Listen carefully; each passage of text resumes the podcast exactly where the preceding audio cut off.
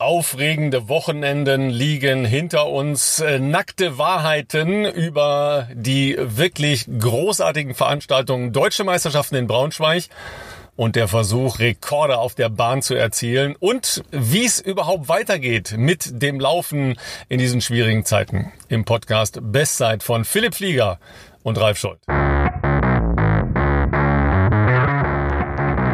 So, Philipp, hatten wir ja mal so ein richtiges Leichtathletik-Wochenende, ja, wo man gar nicht alles mitbekommt, weil man selber auf dem Platz steht, äh, respektive läuft, also du äh, oder ich äh, mal wieder kommentieren durfte. Das war ja wirklich mal so, wie es eigentlich den ganzen Sommer schon sein sollte. Also ich muss sagen, mir hat's total Spaß gemacht. Du hast aber auch, glaube ich, ein paar Schmerzen zwischendurch, oder? ja, ich fand's auch sensationell. Ich habe tatsächlich ein bisschen gebraucht, das nach äh, und aufzunehmen alles. Ähm, ich war ja am Wochenende in Norwegen und äh, dank Geoblocking konnte ich das zumindest nicht live verfolgen. Leider, ich hätte gerne äh, auch mal in die deutschen Meisterschaften natürlich reingeschaut. Es fehlt einfach äh, und es ist schön, so eine gewisse, sagen wir mal, ein, ein, ein, ein Fünkchen sportliche Normalität, Leichtathletik-Normalität wieder zu bekommen. Und äh, ich, ich muss auch sagen, es hat sich sehr merkwürdig angefühlt. Das, was sonst ja für mich Normalität ist, dass man in einem Sommer irgendwie doch das ein oder andere Wochenende zu Wettkämpfen äh, durch Europa reist, äh, war jetzt das erste Mal wieder. Und ja, ich war ein bisschen nervös. Ich habe mich auch ein bisschen eingerostet gefühlt, muss ich sagen. So ein Wettkampf, äh, ja, ist nochmal was anderes wie Training. Ähm, war aber eine tolle Erfahrung für mich auf jeden Fall. Äh, nicht nur, weil Stundenlauf eine Premiere war, sondern auch äh, sehr, sehr liebevoll aufgezogenes kleines Sportfest mit natürlich aber auch hochkarätiger Leistung, vor allem hier äh, von Sondre Möhn. Da können wir aber später nochmal äh, detaillierter drauf eingehen. Äh, wir haben eigentlich letzte Woche gedacht, dass wir beide ein bisschen woanders wären aktuell. Also ich dachte, ich wäre schon im Trainingslager. Du wärst eigentlich noch mit dem Rad quer durch Süddeutschland unterwegs. Ähm, so wie ich aber hier in unserer Videoaufzeichnung sehe, sitzt du hier gerade im Auto. Ja, tatsächlich äh, habe ich das ein bisschen abgekürzt. Es war auch jetzt nicht nur trocken, äh, um es mal vorsichtig zu sagen. Ja, heute bin ich im Prinzip äh, auf dem Rad nur nass geworden und äh, die Bahnfahrt war wie immer Abenteuer. Ja, also großes, großes Abenteuer. Und ähm, Hintergrund ist aber, dass ich am Wochenende schon wieder Leichtathletik gucken darf. Ja, True Athletics, das Meeting in Leverkusen, das ja erheblich aufgewertet ist, einfach dadurch, dass es nicht so viele große Meetings gibt. Und ähm, da eine wirklich sehr, sehr gute Besetzung ist, freue ich mich auch total darauf. Äh, leider hat es ja ähm, eine Abmeldung von äh, Konstanze Klosterhalfen gegeben, weil die sich äh, an äh, einer Beckenverletzung rumquält und ähm, auch nicht ähm, am Freitagabend bei der Diamond League in Monte Carlo laufen wird. Aber auch da wird es ein paar ganz gute deutsche Starterinnen und Starter geben. Äh, und Leichtathletik ist dann ja immer ein Grund, äh, für mich zumindest, eine längere Radfahrt mal kurz zu unterbrechen, äh, also abzubrechen und äh, darauf zu konzentrieren. Weil wenn schon Leichtathletik ist, ja, es wäre schon ja, Achtung, meine dritte Leichtathletik-Veranstaltung in diesem Jahr. Oh Gott, oh Gott. und, das, und das sagen wir äh, Mitte August, ja, das ist ja auch verrückt, ja. Aber äh, nee, freue ich mich trotzdem total drauf. Hoffe, dass äh, das Gewitterwetter so ein bisschen nachlässt. Weil wenn es da halt einschlägt, ist ja meine frühere Trainingsstätte in Leverkusen. Ähm, das ist jetzt auch nicht nur schön. Ja, und da gibt's nur eine kleine Tribüne, also äh, hoffentlich äh, von 11 bis na, so grob 16.30 darf es nicht regnen. Ne? Also alle schon mal ein Kerzchen aufstellen, das wäre super. Wird das, äh, wenn du da bist, wird es offensichtlich auch im Fernsehen übertragen. Was ist euer Slot? Äh, ich nehme mal an, ARD äh, wird das wahrscheinlich gezeigt. Nee, tatsächlich ist das äh, eine ZDF-Veranstaltung. Die ähm, ah, okay. haben das gemeinsam äh, mit äh, Bayer Leverkusen und äh, mit der Deutschen Leichtathletik Marketing, also mit dem DLV-Vermarktungsableger ähm, äh, organisiert. Und ähm, da gibt es eine längere Übertragung im ZDF, glaube ab 17 Uhr in der Sportreportage, wenn ich das richtig weiß. Aber ähm, die haben ähm, da ein paar Minuten äh, mehr als jetzt nur, nur in Anführungszeichen normaler Bericht. Ich hoffe, dass es damit allen gerecht wird. Ja, kommen wir gleich nochmal drauf. Das ist nicht so einfach. Ja, also Leichtathleten zufriedenzustellen ist nicht so einfach, wie wir an diesem Wochenende wieder gelernt haben. Ja, ähm, ich hatte aber eigentlich ein schönes Wochenende. Ich war schon mal in Braunschweig äh, deshalb wusste ich, was mich da erwartet. Du hast äh, uns ja erzählt, dass du noch nie in Norwegen warst, also überhaupt noch nie in Norwegen warst. Wie ist denn Leichtathletik in Norwegen? Ich weiß nur, dass die äh, irrsinnig sportbegeistert sind und gerade wenn nationale Helden unterwegs sind, äh, schon sehr äh, aus sich rausgehen können. Ja, Norwegen hat mir sehr gut gefallen. Also äh, Christian Sand ist ja sehr, also ich glaube fast schon der südlichste Zipfel Norwegens sozusagen, direkt am Meer. Kleines, verschlafenes Städtchen würde ich sagen, aber sehr aufgeweckte Meetingmacher würde ich sagen. Das Sportfest ist also wirklich nicht in Ansatzweise mit irgendwelchen Diamond League oder sonst was äh, Events zu vergleichen, aber die Macher dahinter, da merkt man, dass die äh, auch für den Sport leben und brennen und äh, haben das Sportfest sagen wir mal, auch in der Vergangenheit schon, ich glaube, letztes Jahr auch ähm, immer wieder so angepasst, dass halt, sagen wir mal, wie du schon sagtest, nationale Heroes, so wie zum Beispiel Sondre Möhn, ähm, da perfekte Bedingungen haben. Also das, da wird zum Beispiel, äh, wir kamen am Donnerstag an, und waren eben dann auch noch mal kurz im Stadion für ein kleines Ründchen laufen und, und äh, ein paar Steigerungen und da machen die ja schon Kindersportfest äh, und testen halt die ganzen äh, Anlagen und, und Zeitmessungen, alles äh, auf Herz und Nieren durch. Und letztes Jahr ist Sondre da, glaube ich, auch einen überragenden Zehntausender schon gelaufen. Ähm, ich meine 27, 24, das kann man sich kaum vorstellen, wenn man mal in das Stadion kommt. Ist halt wirklich ein sehr kleines Trainingsstadion.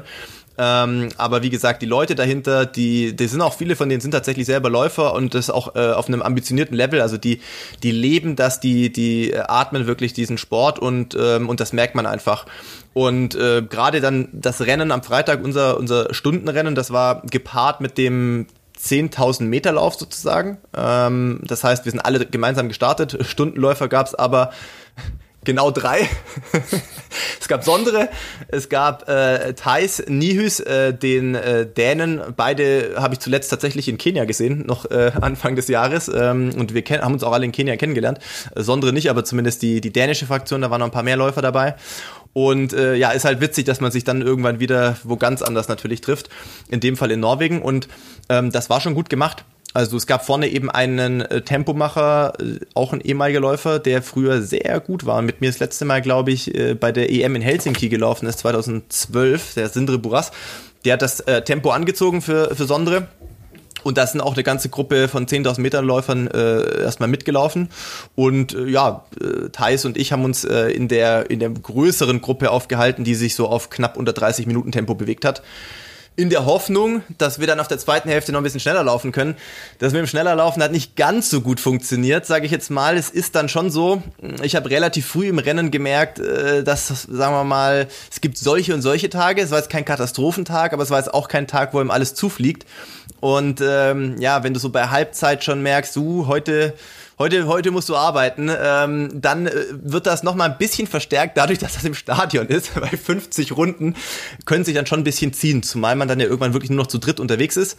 Aber ähm, Stimmung war top muss man sagen. Also die Leute, die da waren, da hatten natürlich auch die Veranstalter vor Ort äh, strenge Vorgaben, so wie mir der, der, der Meetingmacher, der Finn Kohlstadt erzählt hat, äh, war letztes Jahr zum Beispiel beim gleichen Sportfest, wo sie so einen krassen Zehntausender organisiert haben, äh, war die Hütte voll. Also Stadion war, war voll, die Leute bis auf Band 3 rangestanden im Flutlicht, äh, muss auch mega, mega äh, Stimmung gewesen sein.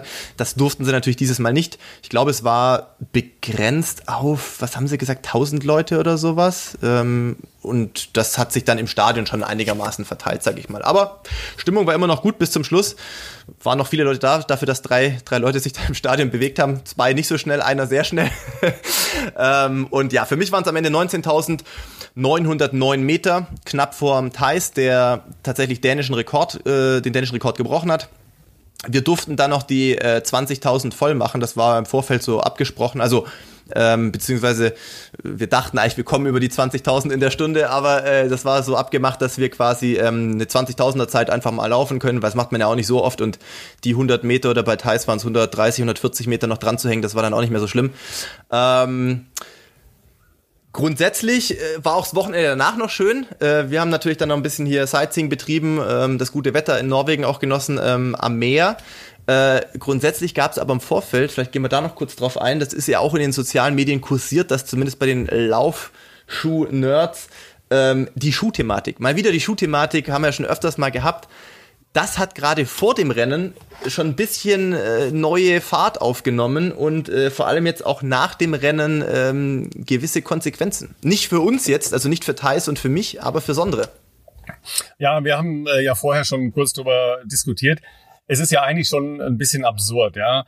Ähm, da versucht man in der Corona-Zeit kreativ mit dem Thema Leichtathletik und Laufen umzugehen. Wir haben über Impossible Games und so weiter schon gesprochen. Da sind echt tolle Ideen dabei gewesen und da muss man auch neidlos anerkennen, da waren die Norweger ganz weit vorne. Das ist gar keine Frage und haben dann ja eigentlich einen Wettbewerb, der so ein bisschen eingeschlafen war und eigentlich schon als äh, altertümlich abgelegt wurde, ja den Stundenlauf wieder hervorgekramt und ähm, die 20 Kilometer gehören ja irgendwo auch in die Kategorie, vielleicht noch in die noch ältere äh, Mottenkiste.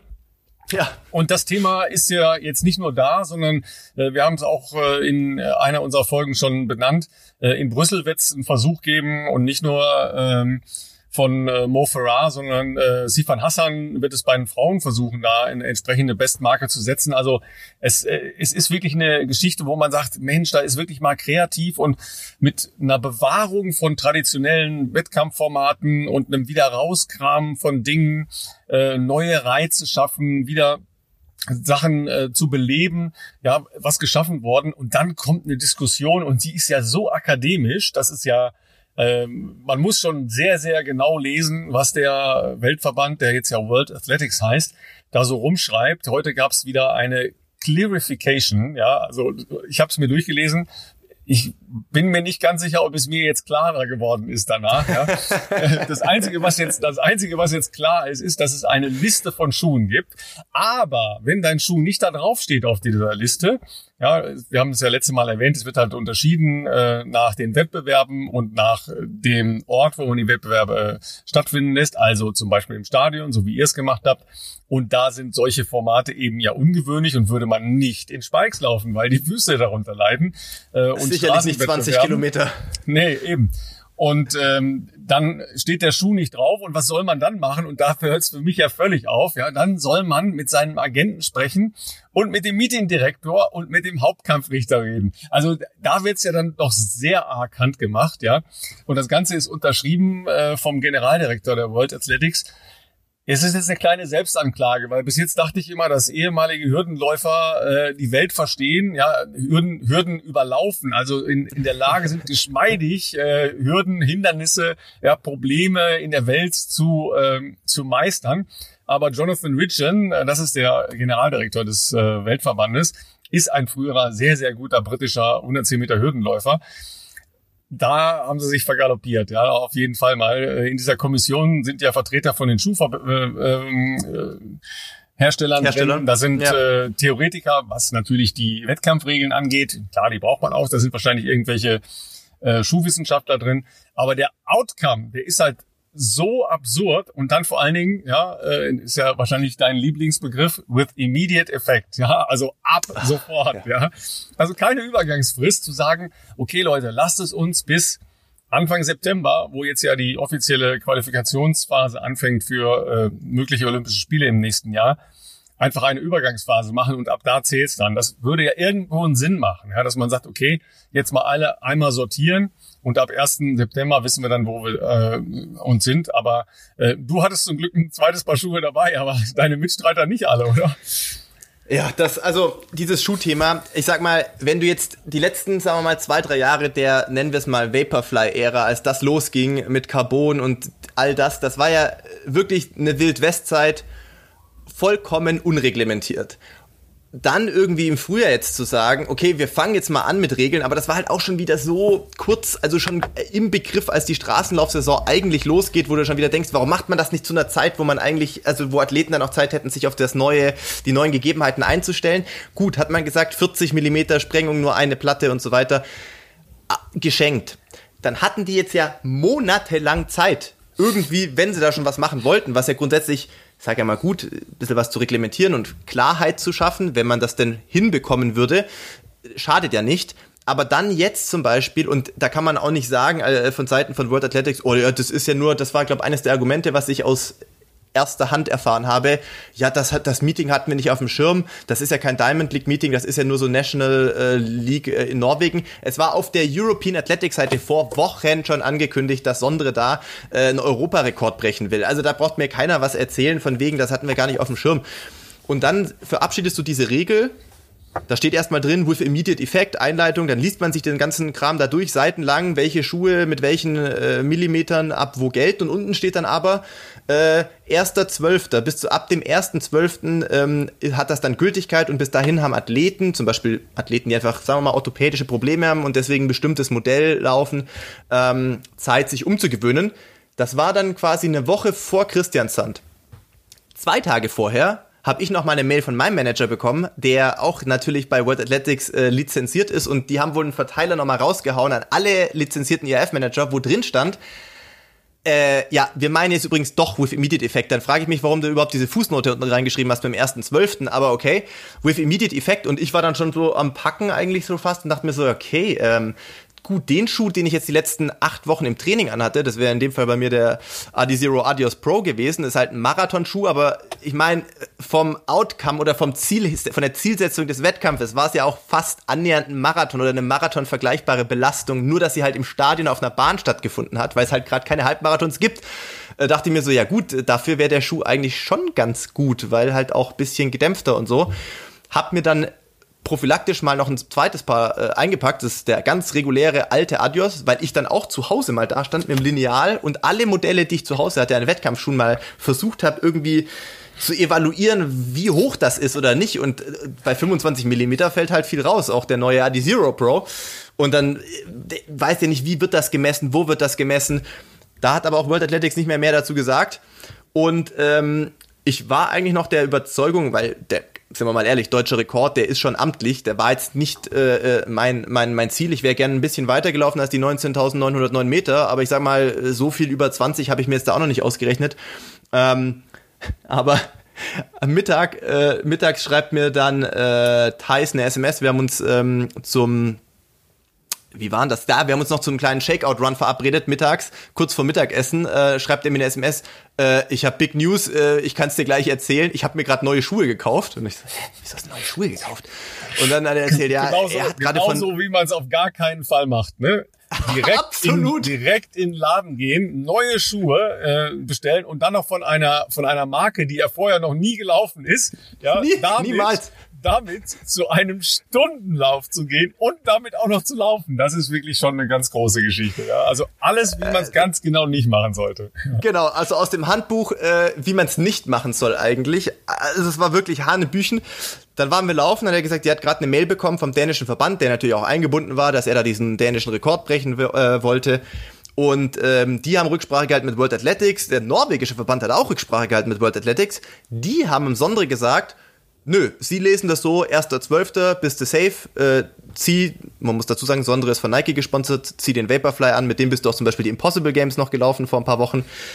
Thais hat keinen Ausrüster, läuft aber Vaporflies äh, und war schon zehn Tage in, äh, in Norwegen, weil seine Frau aus Norwegen kommt. Äh, der heißt, er hatte halt jetzt nicht die Möglichkeit, nochmal irgendwie in der Zwischenzeit nach Hause. Er hatte halt ein paar Vaporfly dabei. Der dänische Verband schreibt ihm, also wenn du heute Abend mit Vaporflies rennst, selbst wenn du den Rekord brichst, der wird auf jeden Fall nicht anerkannt. Und er so, ja gut, dass ihr mir sechs Stunden vor meinem Rennen mitteilt, äh, dass ich andere Schuhe brauche. Ähm, er hat dann ein paar ich glaube, Essex Meta Racer gekauft, hat er noch nie davor getragen. Er hat sich vom Ladenbesitzer zumindest versichern lassen, dass sie unter diese 25 mm Stack halt fallen und hat es immer geglaubt, hat sich die Schuhe da gekauft, hat, glaube ich, drei Steigerungen damit gemacht und hat dann die Schuhe abends angezogen. Also Katastrophengeschichte. Sondre hat am Abend noch gesagt, äh, also wenn, wenn, also er, es gab zwei Optionen, entweder er läuft gar nicht, weil er keinen Bock hat, weil er gesagt hat, es kann jetzt nicht sein, ich habe jetzt irgendwie, ich kann jetzt nicht in zwei Tagen einfach einen anderen Paar Schuhe anziehen, äh, wo ich jetzt mein ganzes Training in den Schuhen gemacht habe.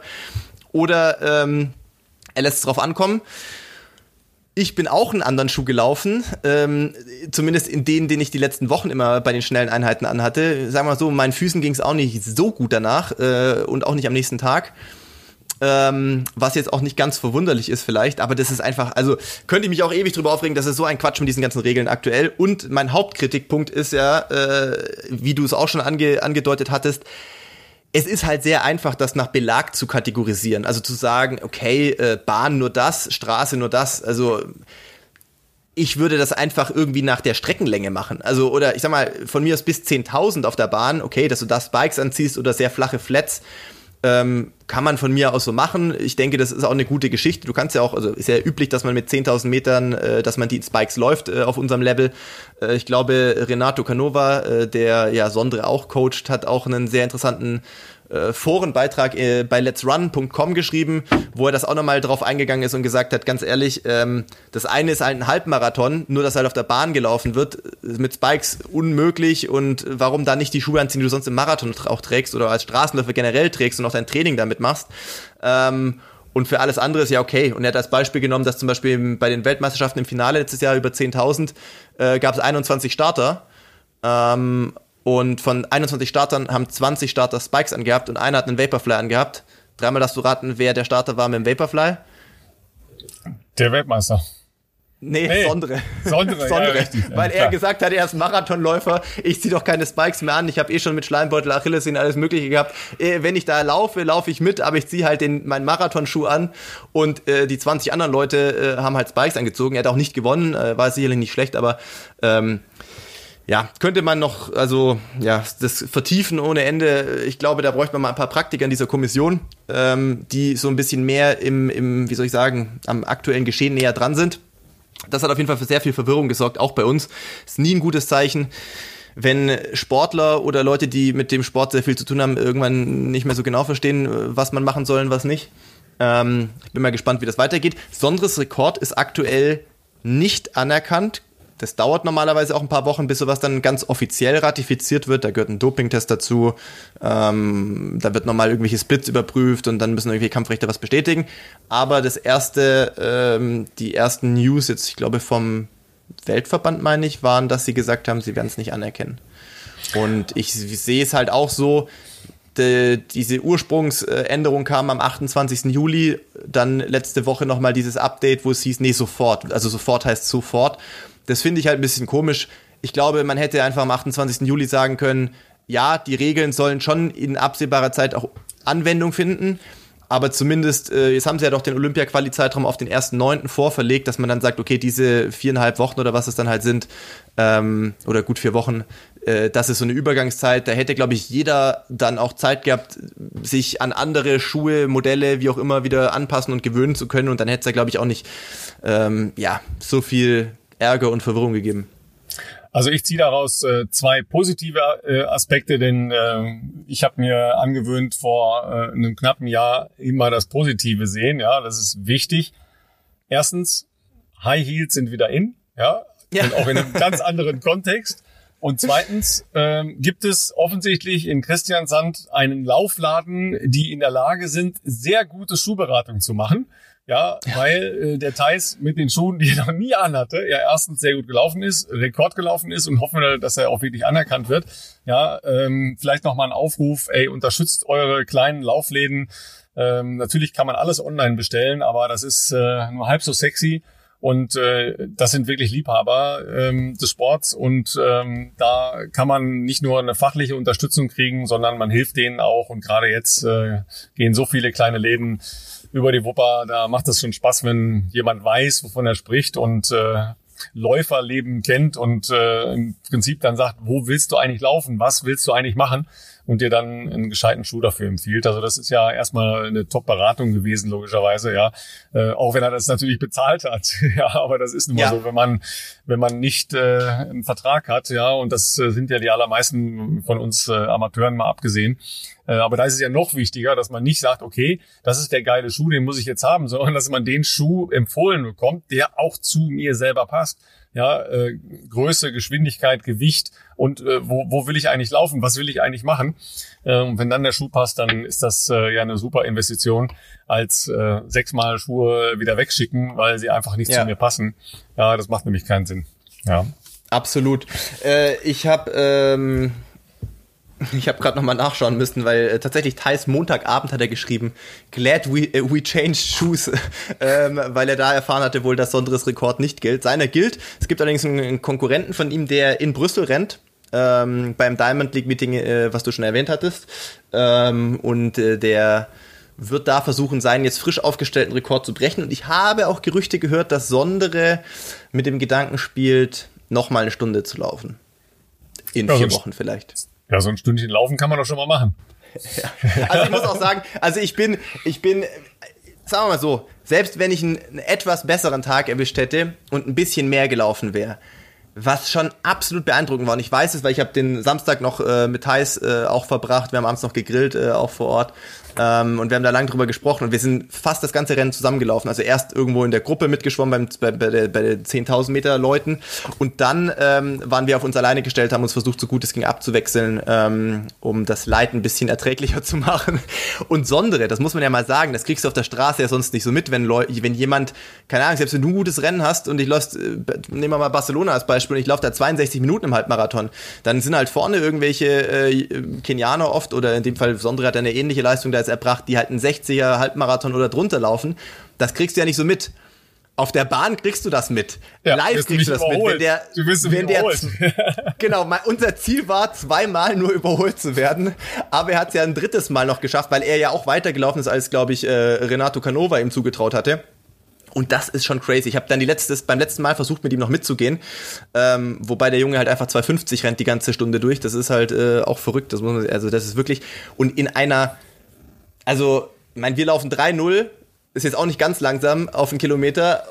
Und er rennt halt 2,50. Und du, du denkst dir, wenn er da an dir vorbeikommt, also er joggt da vorbei. Und du machst, also, oder anders gesagt, du machst einen Dauerlauf und der, der fliegt da vorbei. Das ist einfach Wahnsinn. Also, das ist auch immer noch für, für mich und ich glaube für Thais war es auch so, schon faszinierend, ähm, sowas tatsächlich auch aus erster Reihe mitzuerleben.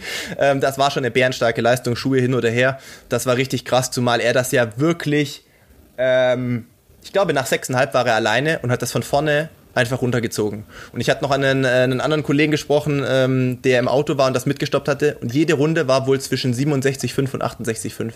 Also es ist wie ein Uhrwerk. Das war schon, ähm, das war krass. Aber es war mal einen kleinen Sprung, würde ich sagen. Ja, Ähm, wir wir haben aber, nämlich ansonsten ähm, nur so Sightseeing-Kram gemacht und dann äh, sind wir Sonntagabend zurückgeflogen. Das heißt, ich habe das komplette Leichtathletik-Wochenende äh, leider mehr oder weniger nur bei Live-Ergebnissen auf leichtathletik.de verfolgen können. Ja, tatsächlich, ähm, wo du sagst 67, muss ich wieder an das vergangene Jahr äh, Deutsche Leichtathletik-Meisterschaften denken, denn äh, da hatten wir ja auch ein Highlight, das wir kommentieren durften, den äh, deutschen Rekord über 5000 Meter von Konstanze Klosterhalfen. Ähm, und da spielte die 67 auch eine Rolle, weil die ist 67er Runden gelaufen. Ähm, und äh, Olli Minzlaff, den kennen ja viele aus äh, der Laufszene, äh, die etwas Jüngeren, die den nicht mehr als Läufer erlebt haben, der war ein äh, wirklich guter Straßen- und 10.000 Meter Läufer ähm, und kann auch immer noch ganz gut äh, ein Bein vors andere setzen. Ähm, inzwischen ist er ja Geschäftsführer von Red Bull Leipzig, also in der Fußballszene angekommen. Der hat aber ähm, das Saisoneröffnungsspiel im vergangenen Jahr äh, vorzeitig verlassen, um die Zwischenzeiten für Coco reinzurufen. Ja? Und der hat immer, ähm, immer beim 1000 Meter Start gestanden ja? und äh, auf der Tribüne bei 25.000 Menschen, die im Stadion waren, die 67 reingebrüllt. Ja, äh, das ist ein, kann, könnt ihr euch nochmal bei YouTube anschauen, da ist das Video noch drin. Man sieht immer, wie, wie Konstanze anfängt, auf der Gegend gerade so praktisch den Kopf zu recken und, und so das Ohr in Richtung Tribüne, damit sie die Zwischenzeit mitbekommt, ja. Ähm, das war an diesem Wochenende in Braunschweig ganz anders. Ja, die Zwischenzeiten konnte man sehr gut auch auf der gegenüberliegenden Seite des Stadions hören. Ähm, also unterm Strich muss ich erstmal sagen, Hut ab, Deutscher Leichtathletikverband und äh, vor allen Dingen auch die lokalen Organisatoren da äh, in Braunschweig selber. Das war schon eine komplizierte und komplexe Angelegenheit, äh, weil natürlich so viele Einschränkungen, äh, Auflagen vom Gesundheitsamt gemacht werden. Das Ordnungsamt war auch beide Tage da, hat das Ganze überwacht, Mhm. also dass da halt auch äh, wirklich keine, keine Dinge dann halt lax gehandhabt werden. Das war schon kompliziert. Ja, die magische Zahl war 999. So viele Menschen durften gleichzeitig in einer Session im Stadion sein. Deshalb sind äh, die Meisterschaften ja auf vier Sessions aufgeteilt worden, also jeweils eine Vormittags- und eine Nachmittag, äh. Und das hat insgesamt meine ich, wirklich gut funktioniert. Ja, und wenn wir zu einer Situation kommen, dass äh, wir mit Corona leben müssen, dann kann man sicher auch darüber nachdenken, ob, äh, ob Zuschauer ins Stadion können. Also nicht Hütte voll, aber so wie Mhm. du auch gesagt hast, eine, eine bestimmte Anzahl ist, glaube ich, auch realisierbar. Das war jetzt auf die Kürze nicht mehr realisierbar. Das wird ja beim ISTAF dann Mitte September wohl ähm, zur Aufführung kommen. Aber du brauchst natürlich wieder dann Sicherheitspersonal. Du brauchst halt Menschen, die ähm, die Einlasskontrollen machen. Und die Einlasskontrollen waren halt wirklich Fiebermessen. Ja, du musstest äh, deinen Zettel abgeben, äh, wo du deine ganzen äh, Daten hinterlegen musst und sagen musst, äh, wo du unterwegs warst oder nicht unterwegs warst vorher.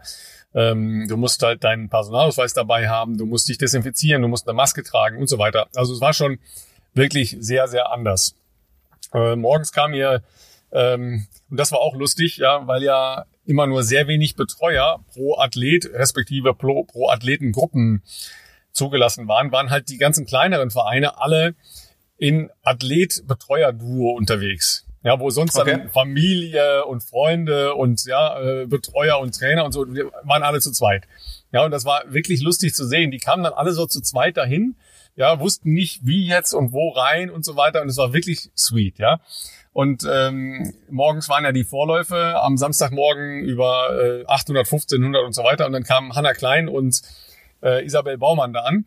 Ja, und da ist es wirklich sehr, sehr lustig, ja, dass dann halt alle in der Situation total neu da sind, ja, aber ja. da alle unbedingt starten wollten. Ja, und das, äh, das hat mir dann halt am Ende wirklich gut gefallen, weil ähm, es war ein schwieriges Wochenende für Leichtathletik, was die Temperaturen angeht. Also für die Laufleichtathletik. Auf der anderen Seite, wir haben ja auch hier bei uns in vielen Ausgaben darüber gesprochen, Mensch, deutsche Leichtathletikmeisterschaften ohne Laufwettbewerbe über 800 Meter kann doch nicht sein. Mhm. Ja, und ähm, dann haben viele dafür gekämpft. Äh, Gesa Krause ähm, ganz vorne hat sich ja auch öffentlich exponiert und da auch ähm, einen, einen Konflikt äh, ausgestanden, äh, der sehr harmonisch mit Idris Gonczynska in dem äh, Gespräch äh, zu, äh, beigelegt worden ist. Aber das muss man ja auch alles erstmal machen. Ja, du weißt selber, wie das ist. Das kostet Energie, das kostet Klar. Zeit, das kostet äh, Befassung und so weiter. So, und da, da sind halt wirklich Menschen, die sich darum gekümmert haben und die wollten, dass die Laufwettbewerbe bei den deutschen Meisterschaften stattfinden. Punkt. Und was passiert? Wir haben halt Hochsommer, wir haben August. Es ist leider so, dass in den letzten vier Jahren dreimal äh, eben richtige heiße Sommer da waren und es ist schwül und 35 Grad. Und plötzlich soll das alles falsch sein. Ja, äh, so waren halt teilweise Rückmeldungen von Läufern. Ja, ähm, ich habe morgens noch, äh, wie soll ich sagen, ähm, bewusstseinserweiternde Problemgespräche geführt mit mit aktiven Läuferinnen und Läufern. Ja, ich sage jetzt keine Namen, aber das, das war halt wirklich so, dass sie sich da auch in ihrer jeweiligen ähm, Peer Group so reingesteigert haben. Ja, alles falsch. Falscher Zeitplan, falsche Zeit. Ja, äh, wie kann man sowas machen? Deutscher Leichtathletikverband, äh, Funktionäre, Fernsehen, ja, alles falsch. Da würde ich jetzt mal sagen, hey Leute, seht mal das Positive. Ja, seht mal das Positive. Es ist am Samstag fast drei Stunden übertragen worden, am Sonntag über zwei Stunden übertragen worden. Samstag waren wir von der ARD dran, Sonntag die Kollegen vom ZDF. Die Leichtathletik ist die einzige deutsche Meisterschaft von allen Sportarten äh, außerhalb von irgendwelchen Mannschaftssportarten, die überhaupt im Fernsehen stattfindet in, in dieser Größenordnung. Wir haben in der absoluten Sport Primetime gesendet, nämlich am Samstagabend, wo normalerweise nur ich betone, ausschließlich Bundesliga stattfindet, ja, von 17.10 Uhr bis 19.50 Uhr. Das ist meine Ansage. Und es war tatsächlich so, dass der Zeitplan, und da gab es in diesem Jahr weniger Spielraum als in den Jahren zuvor, weil eben äh, besondere Corona-Maßnahmen galten. Das äh, hat man vielleicht gar nicht so mitbekommen im, äh, im Fernsehen, wenn man sich das da angeguckt hat, aber vor Ort war das eben so alle Teilnehmer viel eher im Callroom sein, also in der letzten Versammlungsstelle, bevor es ins Stadion reingeht. Ja, alle mussten Masken anhaben. Dann gemeinsam rein ins Stadion. Das ist noch halbwegs normal gewesen, aber mit deutlich mehr Zeit vorher. Ja, teilweise auch mit absurden Zeiten vorher. Also die, die Hochspringerinnen haben sich so, zum Beispiel beschwert, weil die sollten original fünf Minuten vor dem Beginn ihres Wettbewerbs erst in den Innenraum geführt werden, oh. damit man möglichst nicht so viele äh, Athletengruppen aufeinandertreffen lässt. Ja, das sind so Hintergründe gewesen. Da mhm. sagt natürlich dann auch die Bundestrainerin, ey, ganz kleine Sekunde mal, aber die müssen sich ja noch einspringen, ja. Einspringen, das ist dann, ja. Ja, das ist dann auch noch geregelt worden, aber nochmal, da steht ein Ordnungsamt dahinter. Und wenn einer von mhm. denen den Daumen senkt, dann findet am Sonntag keine deutsche Meisterschaft mehr statt. Ja, auch in einem quasi leeren Stadion wurden auch alle Trainer in vorher dafür abgesteckte Bereiche gebracht. Und zwar alle gemeinsam, auch die mussten sich an einem Sammelpunkt zusammenfinden und wurden gemeinsam mit Masken dahin geführt, ja. Und hatten dann natürlich viel bessere Bedingungen als sonst, weil keine Zuschauer um sie herum. Ja, äh, das konnte man auch teilweise im, im, äh, in den Übertragungen bei uns wirklich toll nachvollziehen. Da waren super emotionale Momente dabei. Ich denke an, an Weitsprung am Sonntag, wo ein paar ganz tolle Situationen entstanden sind, sowohl bei Malaika Mihambo, die sich ja kontinuierlich durch ihre Serie hin gesteigert hat mit Uli Knapp, dem Bundestrainer, aber auch dahinter da, da wurden halt Emotionen auch transportiert, dadurch, dass ich zuhören konnte, wie die untereinander sich äh, verhalten haben, wie da gecoacht wurde, wie die das dann halt auch umgesetzt haben im Sport, das sonst nicht möglich gewesen wäre. Also es waren andere Sichter darauf. Unterm Strich würde ich immer sagen, es ist nicht die geilste Variante, weil die geilste Variante ist mit einem vollen Stadion. Aber man kann Leichtathletik so machen. Ja, und der Zuschauererfolg spricht hundertprozentig dafür. Wir hatten am, am Samstag ähm, 1,6 Millionen Menschen im Schnitt, die das geguckt haben und das ist wirklich wow. viel, ja. Und das, das ZDF, und das ZDF hatte am Sonntag über zwei Millionen Leute im Schnitt. Ja, das ist immer so, dass am Sonntag dann eine Steigerung da ist, weil dann wird man halt dafür bewusst, äh, dass da was passiert. Ja. Klar. Und das ist, das ist wirklich so, das ist richtig viel. Ja, richtig viele Menschen, die man da ähm, für begeistern konnte für eine Sportart, die ja von einem hohen ästhetischen Wert spricht. Ja, und natürlich haben die äh, 5000 Meter Läufer, mit denen ich teilweise eben auch vorher schon gesprochen habe, haben die gesagt, oh Leute, das ist aber echt heiß jetzt für 5000 Meter. Ja, natürlich ist es heiß. Ja, ist es zu heiß? Weiß ich nicht. Ja, ähm, auf der anderen Seite ähm, Alina Reh, die fand ich halt wirklich, ähm, wirklich ganz äh, bemerkenswert, die am Sonntag dran war. Die hat sich hingestellt, ist mal wieder äh, entgegen den Anweisungen ihres Trainers viel früher losgelaufen, äh, als sie das eigentlich sollte, weil sie einfach dann laufen will und weil sie schnell laufen will, ja. Und ist überlegen deutsche Meisterin geworden und steht dann danach und sagt, wisst ihr was? Also wenn wir nächstes Jahr in Tokio laufen wollen, da wird es auch sehr, sehr heiß sein. Dafür war das hier ein toller Test. Auf der anderen Seite verstehe ich auch Leute, ja, und ich bin der Erste, der sagt, ach du Scheiße, Hitze, ja, da kann ich gar nicht mit umgehen, weil es halt schon eine individuelle Geschichte ist. Es gibt Menschen, die mit Hitze schlechter umgehen können, vielleicht auch schlechte Erfahrungen schon gemacht haben äh, mit Hitze. Ein, einer, von dem ich es weiß, ist Marcel Fehr ja, ähm, der schon mal sehr, sehr schlechte Erfahrungen mit Hitze gemacht hat und dann eben auch ähm, wirklich einen Zusammenbruch hatte und äh, das ist Bei ja Cross Europameisterschaften, glaube ich mal. Genau, ja, das ist ja dann im Kopf drin. Ja, ähm, der geht natürlich mit einer ganz anderen ähm, Einstellung dann in so ein Stadion rein und in, in so eine Auseinandersetzung rein. Ja, ähm, es gab Wasser bei 5000 Meter, ähm, was auch relativ üppig genutzt worden ist. Das hätte ich nie gedacht. Ja, das Tempo mhm. war nicht so super, super hoch. Ja, aber das, was, was wir hier so alles reden über Tempo und Bestzeiten und so weiter, das vermittelt sich einem Zuschauer zu Hause überhaupt nicht.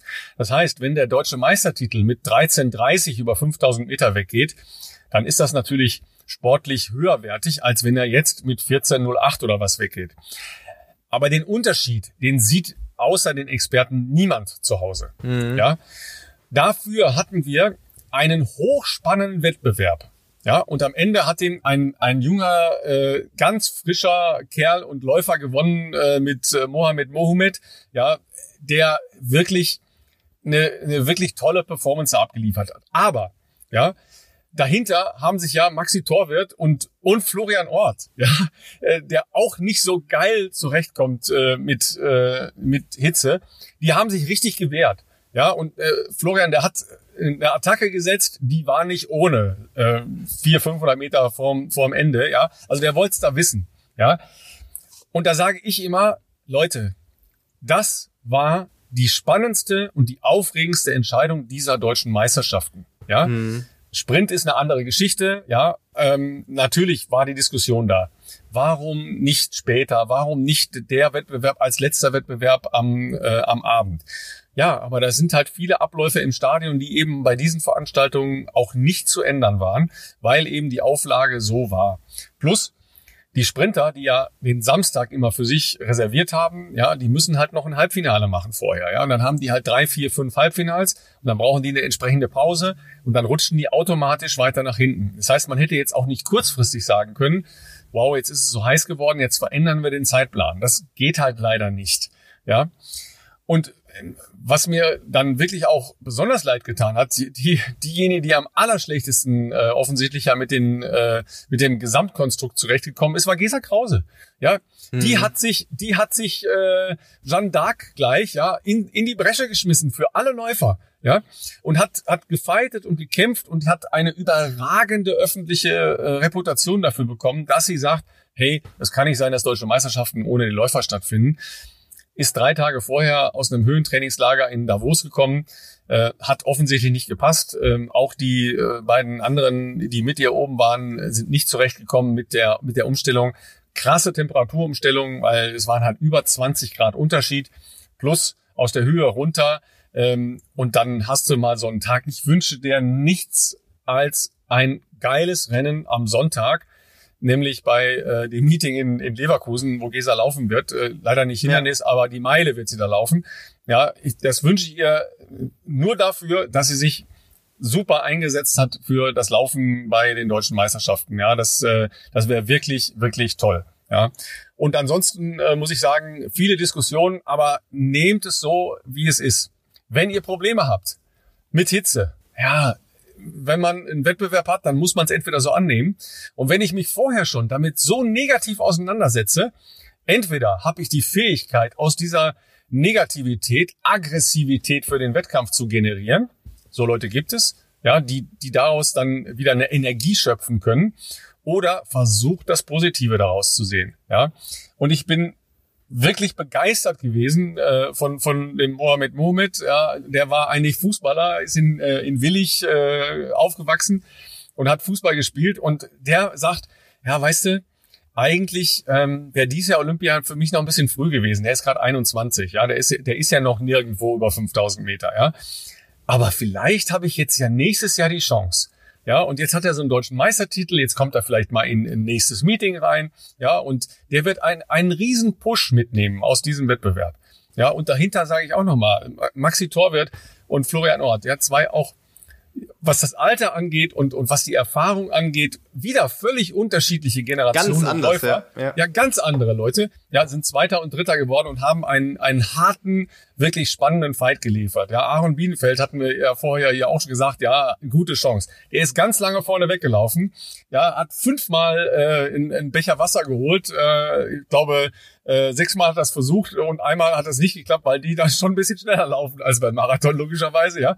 Ja, ja. Und und das, weißt du, das ist mutig, der geht da vorne hin und da laufen fünf, sechs Leute hinterher, die haben alle ein sehr gutes Niveau. Es hat wirklich Spaß gemacht und das ist Leichtathletik. Und alles andere, Mensch, Leute, lasst uns nicht immer nur nach Problemen suchen in Deutschland. Es ist, äh, es ist wirklich ein bisschen schwierig, ja, weil ähm, lasst uns die Opportunities suchen. Ja, in in äh, den USA ist vieles auch wirklich so, dass ich sage, oh wei, oh wei, oh wei, ja, das äh, ist gar nicht, entspricht nicht meiner äh, Vorstellung von Leben und Sein und Sport und so weiter. Aber wenn ich sehe, mit was für einer positiven Energie da gerade auch im Lauf- und Läuferbereich da umgegangen wird, ja, und, und äh, eine, eine Challenge angenommen wird und gesagt wird, ja, das müssen wir irgendwie schaffen, ja, und sich alle gratulieren können ähm, für die Leistungen, die da bei solchen Temperaturen erzielt worden sind, das würde ich mir manchmal wünschen.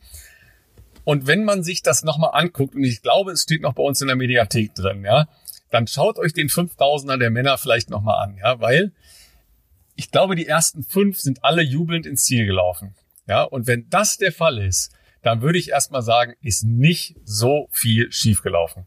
Ja, äh, ich bin natürlich auch äh, immer noch Läufer und äh, kann natürlich da gewisse Punkte durchaus einerseits nachvollziehen. Mich haben eine Reihe von Nachrichten erreicht, ähm, sowohl als ich noch in Norwegen war, wie gesagt, ich konnte es dort nicht live verfolgen, ähm, aber auch im Nachgang noch und ähm, ja, mir da natürlich auch noch mal ein paar Gedanken dazu gemacht. Äh, ich bin nicht immer auf der Straße gelaufen, ich habe auch schon viele deutsche Meisterschaften im Stadion gemacht und ähm, da war es auch häufig heiß und das ist natürlich ist das nie wahnsinnig geil bei diesen Temperaturen zu laufen. Äh, 5000 Meter, da, da braucht man nicht drüber sprechen. Da sind Bedingungen natürlich äh, bei Meetings ähm, zu später Stunde am Abend unter Flutlicht in Belgien oder wo auch immer natürlich leistungsförderlicher.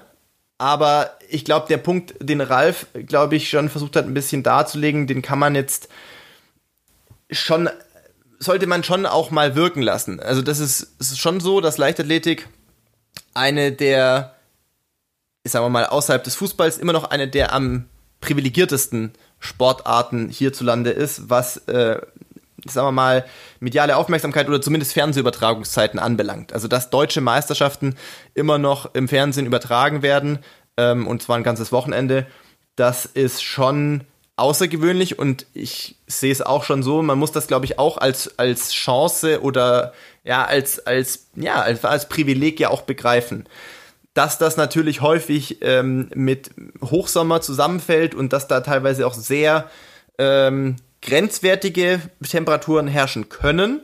So wie jetzt zum Beispiel am Samstag, wo ich gehört habe, ich war nicht vor Ort, dass es da irgendwo 37 Grad äh, im Stadion gehabt hätte. Das fühlt sich dann im Stadion rund vielleicht sogar noch ein bisschen heftiger an, weil sich da die Hitze staut. Das sind sicherlich absolute Ausnahmebedingungen, keine Frage. Den Punkt von Alina Reh fand ich, äh, fand ich ganz interessant und auch ganz, ganz, äh, ja, smart auch das so zu sehen, also ich, so schwierig das natürlich ist, aber sie hat mit dem Punkt natürlich recht. Äh, wer sich Hoffnung auf Tokio nächstes Jahr macht, der muss, glaube ich, auch davon ausgehen, dass, ähm, dass wir dort mit sehr widrigen Bedingungen zu tun haben werden, zumindest aus Läufersicht. Und ähm, und die Großereignisse sind nun mal im Sommer. Ähm, das, das, ist, äh, das ist einfach klar. Insofern äh, kann man deutsche Meisterschaften unter solchen Bedingungen schon auch natürlich als irgendwie als Test begreifen. Und in der Regel muss man auch sagen, äh, Punkt 1, Ralf hat gesagt, ähm, für jetzt nicht die absoluten Experten ist wahrscheinlich am Fernsehbildschirm als auch nicht der Riesenunterschied zu erkennen, ob dann 5000 Meter Lauf bei den Männern in 13.30 weggeht oder ob der bei 14.0 irgendwie liegt. Ähm, letzten Endes geht es bei Meisterschaften ja immer noch darum, wer irgendwie Platz 1, 2, 3 belegt. Ähm, und ja, gibt sicherlich Leute, die mit Hitze weniger gut klarkommen als vielleicht andere. Insofern mag sein, dass da manche Leute, die vielleicht trotzdem auch in guter Form sind, da irgendwie auch einen gewissen Nachteil an so einem Tag haben, vielleicht, ja. Lasse ich auch noch gelten. Ähm, nichtsdestotrotz ähm, ist es natürlich für diejenigen, äh, für alle eigentlich natürlich auch irgendwo eine Plattform, äh, im Fernsehen zu erscheinen. Ich habe die Übertragung nicht gesehen. Ich kann jetzt nicht sagen, wie viel, welche Disziplin da jetzt wie viel Zeit bekommen hat. Ich habe natürlich ähm, auch äh, in den sozialen Medien gelesen, dass da ein bisschen, ich glaube, es war aber mehr was ich rausgelesen hatte, ging es da teilweise, glaube ich, bisschen mehr noch um den Sonntag und weniger um den Samstag. Wie gesagt, ich muss da jetzt vorsichtig sein, wie ich das alles formuliere, weil ich die Bilder nicht gesehen habe, dass da teilweise manche Disziplinen nicht gezeigt wurden oder kaum gezeigt wurden. Ich sage jetzt auch mal so, ein 5000 Meter Lauf wird nie am Stück gezeigt. Ähm, das ist, glaube ich, ganz normal. Ähm, und wenn man da eine Entscheidung zeigt, ist es, glaube ich, eher das, womit man rechnen kann. So war es zumindest bei den Entscheidungen, die ich früher gelaufen bin. Was noch eine interessante Frage ist, die ich jetzt gern in dem Kontext hier schon noch Ralf weitergeben würde. Wir haben ein bisschen off the record schon darüber gesprochen. Ich, er hat mir schon ein paar Sachen erklärt. Äh, natürlich muss Ralf auch immer gucken, was er da sagen kann jetzt in, in, in, so, einer, in so einem äh, Format und was nicht. Aber eine der Fragen, die noch aufkam, ist, es gab wohl am Aufwärmplatz einen Livestream, ähm, der unkommentiert war, aber der eigentlich die, das komplette, sagen wir mal, Stadiongeschehen gezeigt hat. Und es gab wohl am Wochenende keinen Livestream, ähm, der jetzt irgendwie auf ARD oder ZDF-Seite bereitgestellt wurde. Äh, und warum das so wäre, ähm, vielleicht, also weiß ich, äh, du, du, kannst ja sagen, was du sagen kannst, Ralf, oder? Da dazu. Ich kann nichts dazu sagen, kein Kommentar. Nein, Quatsch. Also, äh, also erstmal, ähm, die Begrifflichkeiten gehen ja gerne mal ein bisschen durcheinander, weil die Fachtermini, die, die uns natürlich jetzt als Fernsehmacher genauso fluffig über äh, die Lippen gehen wie äh, Intervallläufe, äh, langer Dauerlauf oder äh, Sprengung bei Schuhen. Ähm, das ist natürlich immer so, das wird dann halt oft falsch äh, wiedergegeben, was heißt Livestream und so weiter, äh, um das nochmal ein bisschen zu sortieren. Ähm, wir jetzt als Leichtathletik-Reporter, das heißt als Parteigänger für die Sportart Leichtathletik in unseren Redaktionen, würden natürlich gerne noch mehr Leichtathletik machen. Das ist gar keine Frage. Ja, wir haben natürlich in diesem Jahr auch extrem wenig Leichtathletik machen können. Wir haben ja. schon gesagt, keine Marathonläufe bisher. Jetzt ist ja auch äh, der Köln-Marathon, der Zürich-Marathon und alles Mögliche abgesagt worden. Ähm, London-Marathon versucht ja immer noch ein Elitefeld zu machen. Aber da fehlen ja jetzt schon Stunden Leichtathletik und vor allen Dingen Laufen. Ja, Hannover, Hamburg, Frankfurt, auch Berlin und so weiter. Das wird alles dieses Jahr nicht stattfinden. Ja, das ist eine Katastrophe für die Szene, weil man natürlich auch sehr viel Inspiration damit nimmt. Ja, auch wenn ich den Berlin-Marathon gesehen habe und nach Hause komme und äh, sonntagsabends dann zu Hause bin, habe ich Bock, laufen zu gehen. Ja, mhm. das, das findet jetzt alles leider, leider nicht statt. Deshalb waren wir, ehrlich gesagt, total froh, dass der Deutsche Leichtathletikverband es geschafft hat, mit allen Partnern gemeinsam die deutschen Leichtathletikmeisterschaften zu veranstalten. Wir haben das übertragen. Es ist sehr gut angenommen worden von den Leuten. Ja, nur mal als Vergleich. Die Bundesliga ist in der Geisterspielzeit relativ schlecht angenommen worden. Die Leichtathletik ist genauso angenommen worden wie im letzten Jahr, wo es eine überragende Stimmung äh, bei den Finals, war das ja damals eingebunden mit äh, einigen anderen olympischen Sportarten in Berlin gab. Also da würde ich jetzt erstmal sagen, das ist eine hohe Qualität. Ja, ähm, die Streaming-Geschichten hätten wir auch gerne noch zusätzlich gemacht. Das ließ sich in diesem Jahr technisch einfach nicht machen. Auch das hat damit zu tun, dass auch wir sehr viel weniger Menschen äh, zu diesen Veranstaltungen einfach hinbringen äh, konnten und einfach technisch andere Voraussetzungen hatten als in den Jahren zuvor, weil wir nicht sagen konnten, wir machen das, was wir am, am besten äh, machen sollten, sondern wir mussten äh, uns mit einer bestimmten Zahl von Menschen zufrieden geben, die wir als Kontingent zur Verfügung hatten. Was die äh, Läuferinnen und Läufer oder die Leichtathleten da vor Ort gesehen haben, ist etwas anderes gewesen. Die haben einfach einen, äh, einen Monitor gesehen, der mit einem einfachen Kabel aus dem Ü-Wagen raus auf den Einlaufplatz gelegt worden ist. Das hilft dir, wenn du zum Beispiel beim Warm-up bist um äh, zu sehen, ist jetzt eigentlich der Weitsprungwettbewerb vor mir schon zu Ende. Ich bin ja gleich noch im Dreisprung dran.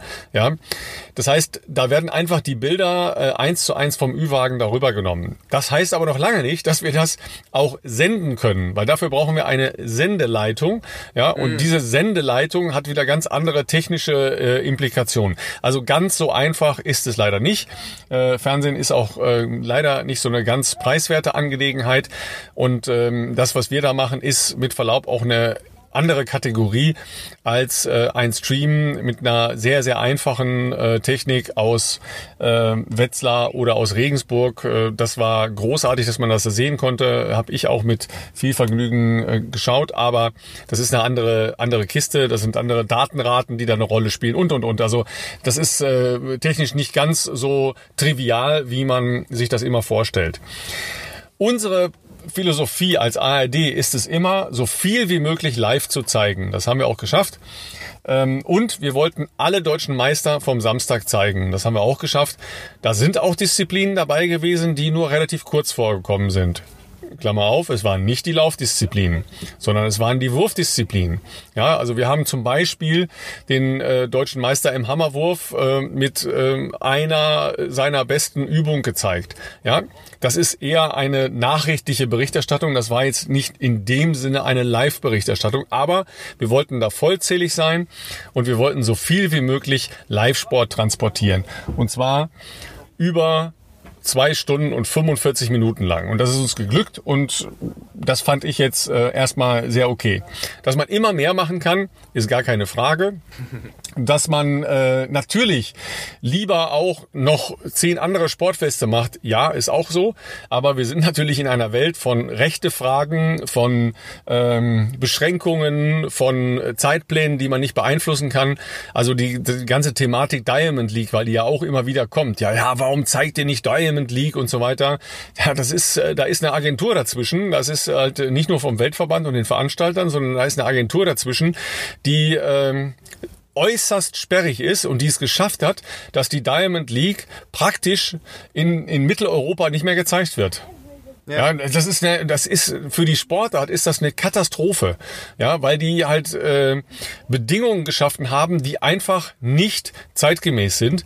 Ja, sowohl was äh, den Rahmen angeht, aber auch was die äh, Übertragungsqualität angeht. Ja, also nehmen wir jetzt mal die vergangenen zehn Jahre. Da hatten wir als Deutscher Leichtathletikverband äh, oder als als Deutsche Leichtathletik überwiegend sehr gute äh, Wurfdisziplinen und Sprungdisziplinen. Ja, relativ wenig gute äh, Läufer, Sprinter etc. Die kommen in Diamond League Übertragungen praktisch nicht vor.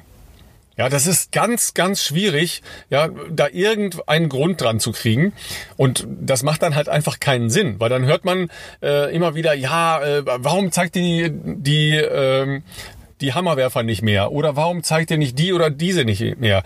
Man muss immer sehen, die Leichtathletik ist zwar eine Sportart, aber es sind halt so viele Disziplinen, die sich als einzelne Disziplingruppen begreifen. Ja, und natürlich habe ich am Wochenende von jeder einzelnen Disziplingruppe Vertreter getroffen, die gesagt haben, ah, wieso zeigt ihr denn diese langweiligen Läufe da? Ja, wieso zeigt ihr denn da diese Speerwerfen? Ja, das ist doch total langweilig, weil jeder dann nur sich selbst sieht. Ja, auch da ist mein Appell, ey Leute, Hört doch mal auf, euch gegenseitig zu kannibalisieren. Ja, die Kanuten. Zwischendurch haben wir noch Kanu gezeigt, ja, weil da waren auch deutsche Meisterschaften. Das ist eine kleine Zusammenfassung gewesen von elf Minuten. In der Zeit entschlacken sich erstens die Kanuten, die sagen, wir wollen genauso übertragen werden wie die Leichtathletik. Und zweitens die Leichtathleten, die sagen, wieso zeigen die das scheiß Kanufahren? Ja, weil das eine genauso eine olympische Sportart ist und die genauso eine Berechtigung haben, in einem Vollprogramm wie ARD und ZDF wenigstens aufzutauchen. Ja, am Sonntag gab es bei den Kollegen vom ZDF noch äh, den äh, sehr gut besetzten Weltcup im Bogenschießen dazu. Ja, bei uns gab es noch Mailand Sanremo, auch in einer relativ kurzen Zusammenfassung war ein spektakuläres Rennen. Ja, so, so ist halt ein Abwägungsprozess zwischen unterschiedlichen Parteien. Und das Schöne ist, in Deutschland kann man es ganz sicher nie jemandem recht machen.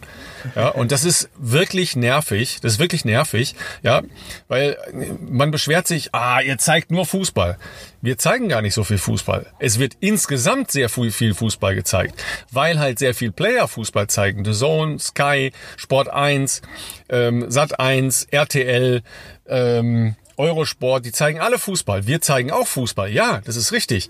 Ja, aber warum auch nicht? Das heißt ja nicht, dass wir nicht Leichtathletik auch zeigen wollen oder dass wir nicht die Marathonläufe auch zeigen wollen. Die finden jetzt leider nicht statt und das ist tragisch. Ja, und hoffen wir, dass das bald wieder stattfinden kann, weil man verliert natürlich auch den Reiz und den Nachahmungseffekt und den Bock, diese Sportarten vielleicht auch mal zu betreiben. Und das ist ja äh, auch eine ganz große Qualität von den Sportarten wie eben Marathon oder Straßenlauf und äh, zum Beispiel Triathlon. Das ist halt Beteiligungssportarten sind. Das heißt, ich kann mit den Besten der Welt zusammen in einem Wettbewerb sein. Das ist natürlich ganz außergewöhnlich. Das geht bei der Stadion Leichtathletik völlig überraschend nicht. Ja, äh, auch wenn man vielleicht gerne mal ähm, um die Wette mit Gesa Krause zumindest mal eine Runde über die Hindernisse drehen würde. Ja, ich empfehle vorher einen Freischwimmer zu machen. Ja, weil man muss auch durch den Wassergraben durch. Ähm, aber das, das geht halt nicht. Und das ist eine große Qualität von Marathonläufen, von, von Straßenläufen, äh, von Triathlonveranstaltungen, dass man eben gemeinsam mit einer Weltelite unterwegs sein kann. Auch wenn man die ja, das weiß jeder, der daran schon teilgenommen hat, im Prinzip sieht man die ja nie, ja. Äh, vielleicht mal irgendwo, wenn die Streckenführung so ist, dass sie einem ein Stückchen mal entgegenkommen, aber sonst sieht man die eigentlich nie. Aber man kann immer sagen, ich bin mit Elliot Kipchoge zusammen äh, bei seinem Weltrekordlauf äh, gerannt. Ja, ist, das ist halt einfach toll. Also so sind äh, die Gefechtslinien da bei uns. Ähm, und äh, wie gesagt, was am Sonntag war, natürlich habe ich das alles gesehen. Äh, Kenne, äh, glaube ich, auch ein paar Hintergründe, aber da bin ich schon im Glaubensbereich. Ähm, was die Kollegen gemacht haben, das müssen die selber wissen und können auch die selber nur äh, beantworten und äh, genau sagen. Also, Deshalb, da halte ich mich komplett raus, logischerweise. Genau, also das ist ja, glaube ich, auch klar für äh, die da vielleicht sehr interessierten Zuhörer, die wir hier haben, äh, die solche ganz speziellen Zusammenhänge anbelangt, ist natürlich klar, dass Ralf äh, jetzt nicht über die Sonntagsübertragung äh, sprechen kann, äh, die weder er an der weder er beteiligt war noch äh, von seinem Sender gemacht wurde. Ähm, also da mag es vielleicht schon sein, dass auch da Unterschiede von Samstag zu Sonntag äh, in der Dauer oder wie auch immer äh, vorhanden waren, aber dazu ja können wir jetzt zumindest nichts beitragen. Sag mal, Philipp, aber wir haben ja eins noch vergessen vom vergangenen Wochenende ähm, und vielleicht Ah, äh, schli schließen die, wir die Tipps? die Tipps, genau. Und vielleicht schließen wir da einfach nochmal, äh, weil es mir jetzt Stimmt. gerade so spontan einfällt. Ja, äh, Also äh, Philipp sucht nochmal eben äh, die Tipps raus. Ähm, Boah, das und waren viele, ey. ja, das waren Da müssen viele, wir- ja, weil die wollten es wissen und die haben dich ganz schön gut gefunden, also vorher. Ne? Ja, die haben mich alle zu gut eingeschätzt. Ja, und Ähm. ich sag mal, und ich sag mal, was mich wahnsinnig interessiert, äh, weil es mich wirklich interessiert, ja, wer sind eigentlich eure, na, wie soll ich sagen, Idole, Inspiratoren, äh, die Leute, die euch zum Laufen gebracht haben und äh, dazu animieren, zu sagen, Boah, ist eigentlich viel zu heiß heute, aber äh, ich renn jetzt einfach mal. Ja, ähm, das würde mich interessieren. Ähm, übrigens, äh, wir als äh, Reporter haben äh, eine gute Tradition. Wir gehen bei den deutschen Leichtathletikmeisterschaften immer morgens laufen. Ja, weil wir zeitlich nicht anders können, ist es immer morgens relativ früh. Ich bin um 8 Uhr gelaufen am Samstagmorgen. Und was soll ich euch sagen? Es war relativ angenehm. Äh, im- Bin im Bürgerpark in, äh, in Braunschweig gelaufen und ähm, das ist ja auch so eine Geschichte. Ähm, die deutschen Meisterschaften rotieren ja zwischen äh, wenigen Städten in Deutschland, äh, Kassel, Ulm, Nürnberg, Wattenscheid, Berlin und Braunschweig. Ähm, und da hat man dann überall so ein, so ein Laufrevier und ich muss sagen, der Bürgerpark in Braunschweig ist wirklich ganz schick. Ja, vielleicht nicht so für ganz lange Läufe, aber ähm, so ein kleines Jogging am Sonntagmorgen schön im Schatten geblieben. Ja, auch äh, wenn der Tag selber dann zu heiß war zum Laufen und sicher auch äh, kein Spaß für die 3000 und 5000 Meter Läuferinnen und Läufer. Aber es hat Spaß gemacht und äh, hat einen wach gemacht. Also ne, man muss jetzt morgens laufen gehen, anders geht's, anders geht's leider nicht. Hast du die Tipps wieder gefunden? Ich habe die Tipps gefunden und ich musste jetzt hier kurz mal durchschauen, weil es, also erstmal vielen Dank für alle, die mitgemacht haben. Es waren echt viele. Ähm, auch vielen Dank für euer großes Vertrauen in meine Leistungsfähigkeit. Ich hoffe, ich habe euch nicht zu sehr enttäuscht, weil sehr viele Leute haben mich sehr viel besser eingeschätzt. Ähm, bei manchen Leuten weiß ich nicht genau, ob die wissen, wo der deutsche Rekord vorher lag, weil der ist schon sehr amtlich, muss man sagen. Ähm, und haben da auch äh, durchaus in diese Richtung getippt. Ähm, also wenn ich jetzt hier alles richtig überblickt habe, dann müsste hier der gute Björn, ich sage jetzt mal keinen Nachnamen, aber wir werden ihm natürlich dann äh, schreiben, äh, gewonnen haben, der nämlich 20.034 Meter getippt hat. Und, Daran, erkennt ähm, ihr, daran erkennen ja alle schon, ja, äh, dass sie dich alle deutlich jenseits der 20 getippt haben. Also ja, unter 20 hat niemand getippt. So wollte ich, wollte ich gerade sagen, ja. Also du bist ein bisschen unter Zugzwang, finde ich jetzt gerade, ja. Ja, ich Äh, muss nochmal nachlegen. Ich muss mich auch noch ja. für die Diamond League anmelden. Bist du, bist du, äh, sind, gab es den Tipps über 22 Kilometer? Nee, ganz so verrückt war es auch nicht. Aber wir können ja mal eine prominente Tippgeberin hier nennen, Ja. die auch sehr optimistisch war. Was ich aber sehr zu schätzen weiß, und zwar die Katha Heinig, äh, die sollten unsere Lauf, äh, wie soll ich sagen, begeisterten Zuhörer ja sicherlich auch kennen. Sehr, sehr gute äh, Marathonläuferin, die schon für Tokio qualifiziert ist. Ähm, die hat, glaube ich, den ich glaube, das mit Abstand krasseste getippt. Ich glaube, sie hat getippt, äh, hier steht 20.685 Meter. Also das wären nochmal gute 100, was waren das, 135 Meter mehr als der deutsche Rekord.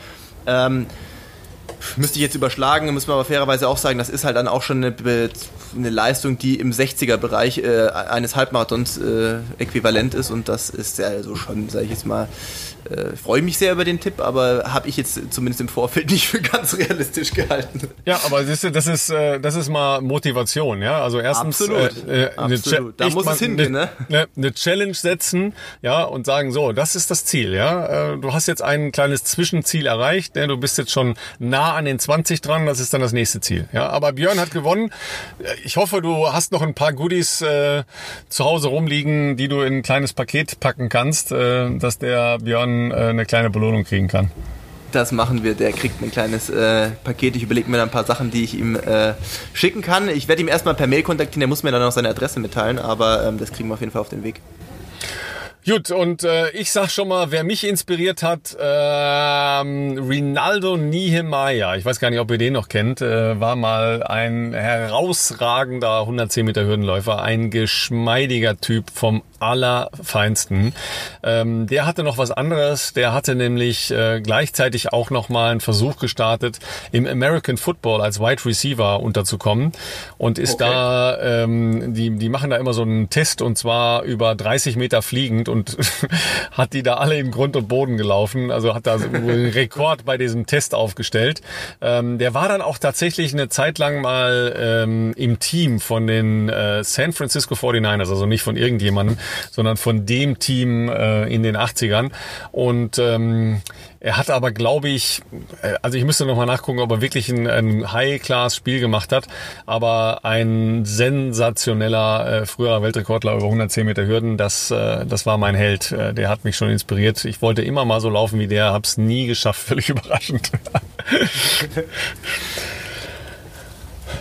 Gut, dann äh, würde ich sagen, schreibt uns, wer euch inspiriert hat. Vielleicht fallen uns da noch ein paar äh, schöne Geschichten zu ein. Und äh, ansonsten fürchte ich, äh, es bleibt dabei, äh, kühlen Kopf bewahren, früh morgens laufen, denn äh, die Temperaturen sollen sich nicht groß ändern über das gesamte Wochenende hinweg. Nee, das Wochenende soll, glaube ich, wirklich sehr, sehr heiß werden. Ähm, ich muss mal gucken, was bei mir am Wochenende noch ansteht. Ich habe eine lockere Woche ähm, äh, bekommen sozusagen von Renato, ähm, um mich nach den letzten sechs Wochen ein bisschen zu erholen. Und ähm, ja, die Pläne fürs Trainingslager werden umgebaut, wenn wir wissen, wenn alles final ist, sagen wir mal, oder wenn ich schon dort bin und wir die erste Folge dann aufnehmen, dann ähm, können wir darüber auch noch ein bisschen sprechen. Ansonsten genießt das Wochenende, äh, folgt Ralfs Tipps, früh morgens am besten schon den Sport hinter euch bringen, dann habt ihr den restlichen Tag, um, ja, weiß nicht, draußen noch ein bisschen baden zu gehen oder sowas. Das plane ich zumindest mal fürs Wochenende ein. In diesem Sinne, viel Spaß beim Sport.